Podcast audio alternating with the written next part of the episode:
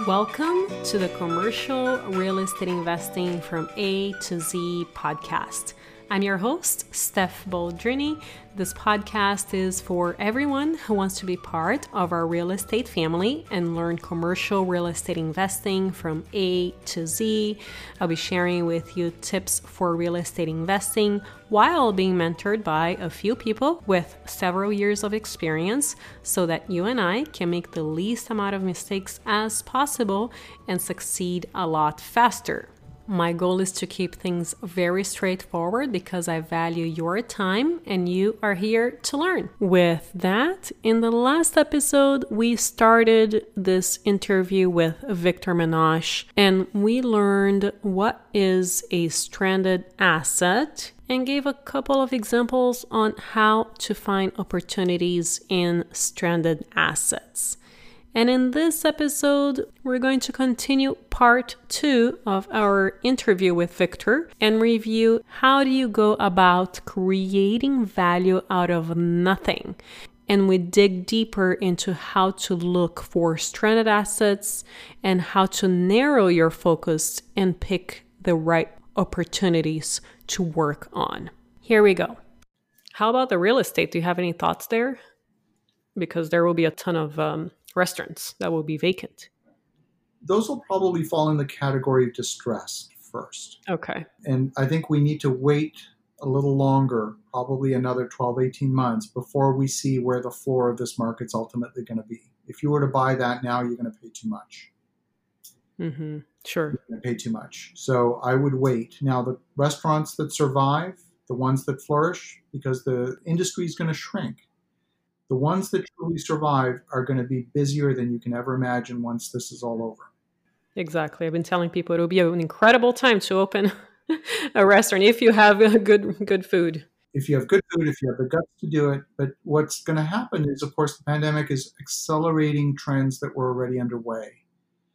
Delivery takeout, whether it's with any of the delivery services like Uber Eats or Grubhub or any of the you know, countless others, you know, they're starting to do well but it's the restaurant themselves that have, if you really want to gear the kitchen towards solving that problem. In fact, Travis Kalanick, who was the founder of Uber, has a, a new business. He just took in a very large venture capital investment from Saudi Arabia to do ghost kitchens.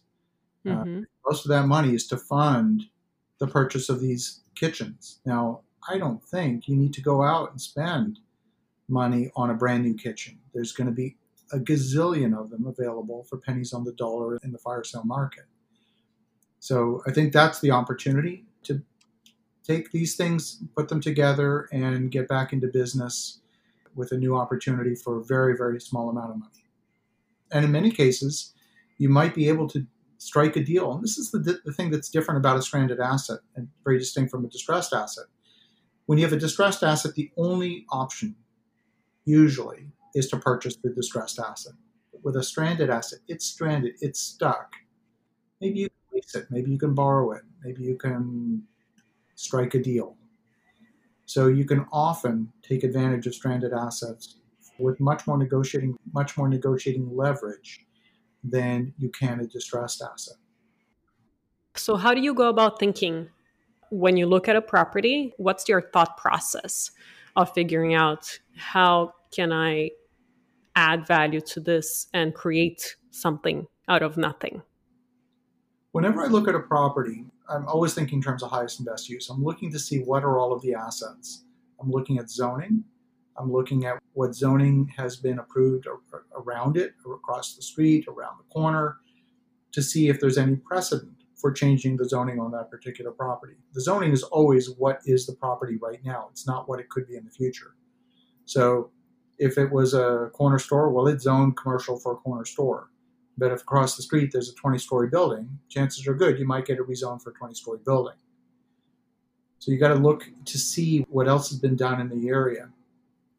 And then you got to look at what other assets are there. I mean, one of my favorites is uh, something called conservation easements. There is a, a tax regulation called IRC 170H that allows you to donate a piece of land to conservation in perpetuity. And in exchange for that, you get a tax deduction, not what you paid for it, but for its value according to its highest and best use. Now, remember, this property has to have real wilderness conservation value. You're not going to take a parking lot in Pittsburgh and return it to wilderness ever. um, it's got to be something that has real legitimate conservation value. But imagine it's got um, minerals underneath it. Maybe it's got oil. What if you could get a tax deduction? You could say, you know, it's got a nice lake on it. I'm going to donate this to conservation. It's got to be donated to a 501c3 land trust. And then you get a tax deduction for the oil that you never pump. Mm-hmm. Is this in the U.S. entirely yes. or the yeah. entire country? I mean, the rules vary by jurisdiction, but the but what I'm describing here are U.S. regulations.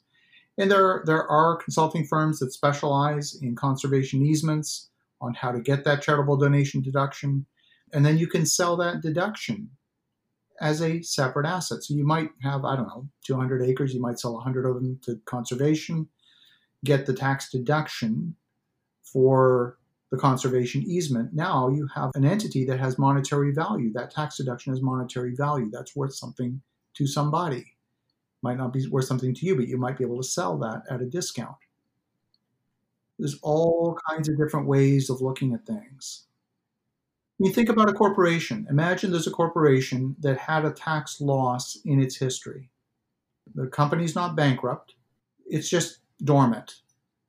That tax deduction, that carry forward tax deduction from that prior loss, is a stranded asset. Now, I'm not an accountant. You're not. I don't want anyone listening to this podcast to say, "Well, Victor said I'm not an accountant." You got to seek your own tax advice. But imagine you could buy that company for its value as a tax loss. That's a stranded asset. Wow. They're everywhere. They're literally everywhere. Here's another one. You, you, know, like this. So, Hertz Rent a Car is in bankruptcy right now.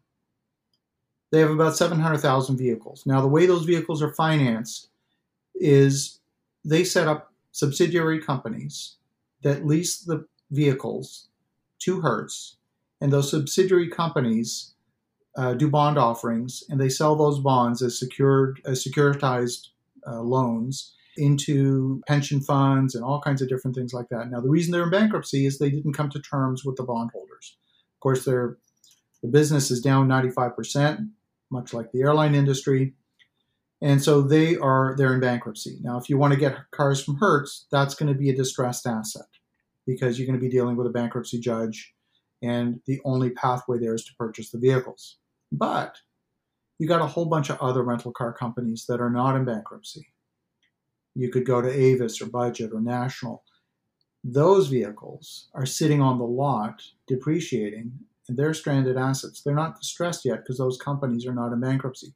What if you went to Avis and said, you know what, I'm going to take all of your white vehicles off of your hands for the next six months. I'm going to put a wrap, vinyl wrap on the door and I'm going to run a delivery service for supermarkets my minimum commitment to mm-hmm. you is mm-hmm. to lease those cars for six months.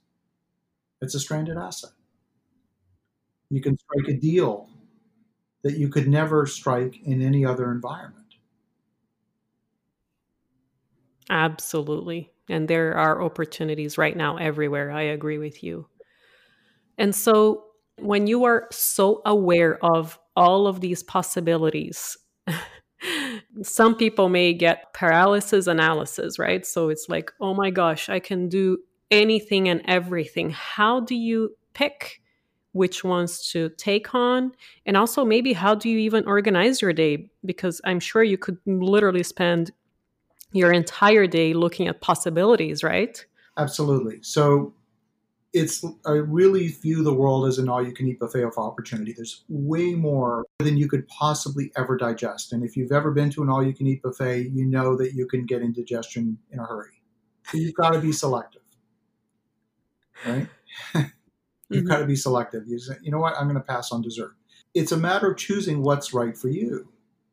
I'm looking at an opportunity right now. For example, in our market, there's a shortage of industrial land, and there's a there's an acute need for contractors, builders, to store building materials. place where they can put down a half dozen can containers and they can store lumber. If they can get a deal on building materials, whether it's siding or lumber, anything that you know is going to be in short supply that they need over the next 8, 10, 12 months, because we're definitely in a supply chain constrained environment, uh, they need that space.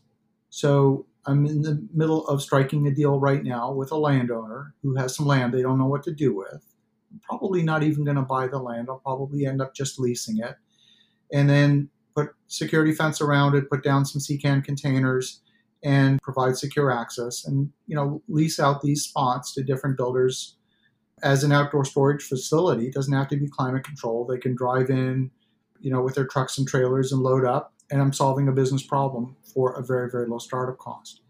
We already have business partners that are in a very similar space so the leap for me to run that business it's a very very small thing for me to take that on. I'm not really starting a new business it fits with something that we already have. So you got to ask yourself, is it in your wheelhouse? Do you have the team that can run it? Because you don't want to run it yourself. That's called a job. Right. Right. So, you know, we're, we're investors, we're business owners, we're business leaders. So you got to be able to put these businesses together so that they run sustainably by themselves uh, with the right team running it. And so that that's the key because all these businesses are active businesses. Who's ultimately going to run it? That's the key question.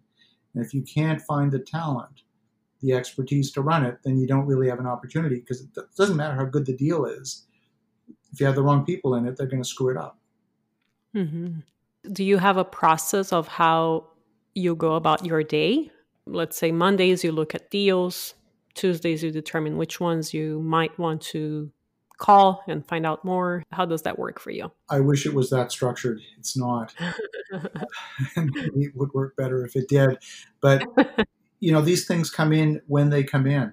And you look at them, you try and give a quick no if you can. Uh, I don't spend too much time looking at things. If, if there's too many moving parts, if there's too much risk of it coming together, then we'll pass on it and pass on it very quickly. Uh, so okay. we'll look at it, uh, but we'll pass on it very quickly. The the other ones, then we'll get with the team and we'll see, you know, how would we put this together. Um, they literally come in every day of the week, so we have to dispatch them fairly quickly. And some of them have a gestation period, so they take a little while to put together. Sometimes they come together quickly in a matter of weeks. Sometimes they take months to come together. So you have multiple of these running in parallel, and some of them will die, some of them will get consummated, and all of these projects have a life cycle. Usually, in our case, the life cycle is you know anywhere from six months to a couple of years. So because of that, you often end up juggling multiple things simultaneously. And one week you may focus almost full time on a single project, and then while you're waiting for an approval, it might have nothing happen on it for two months. So it's it's pretty fluid, it's pretty dynamic. The key is to have people in your team that you can draw upon to get things done when they need to get done, and that really is the key. Uh, otherwise, you're going to be multitasking. You're going to make a few millimeters of progress on 10 things every day, which means you'll get nothing done. Uh, so you, know, you have to have folks in your team that you can give primary responsibility to a particular project and running it to completion, and uh, that is their number one. That's wonderful. Thank you so much for sharing that. Is there anything else that you think is important for our audience to know? You really want to look at you, you want to look at the environment and just see these things everywhere. Now the beauty about stranded assets is because there's so few people looking for them, you're not competing. There's no auction for stranded assets.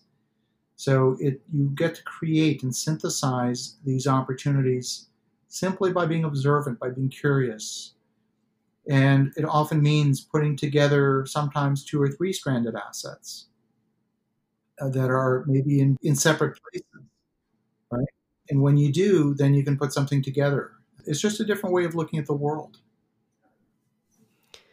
Wow. As always, Victor, you provide such great content. how can our listeners get in touch with you?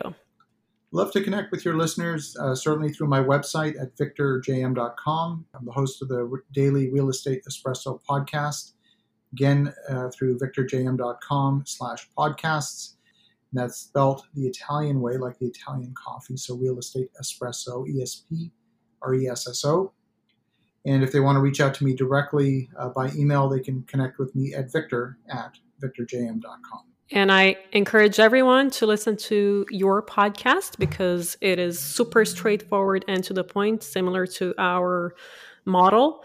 And he provides very, very good content and value to your time. So, Victor, thank you so much for joining us again for the second time and hopefully many more.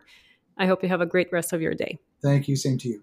If you are learning something from this podcast, I would greatly appreciate a review on the podcast app.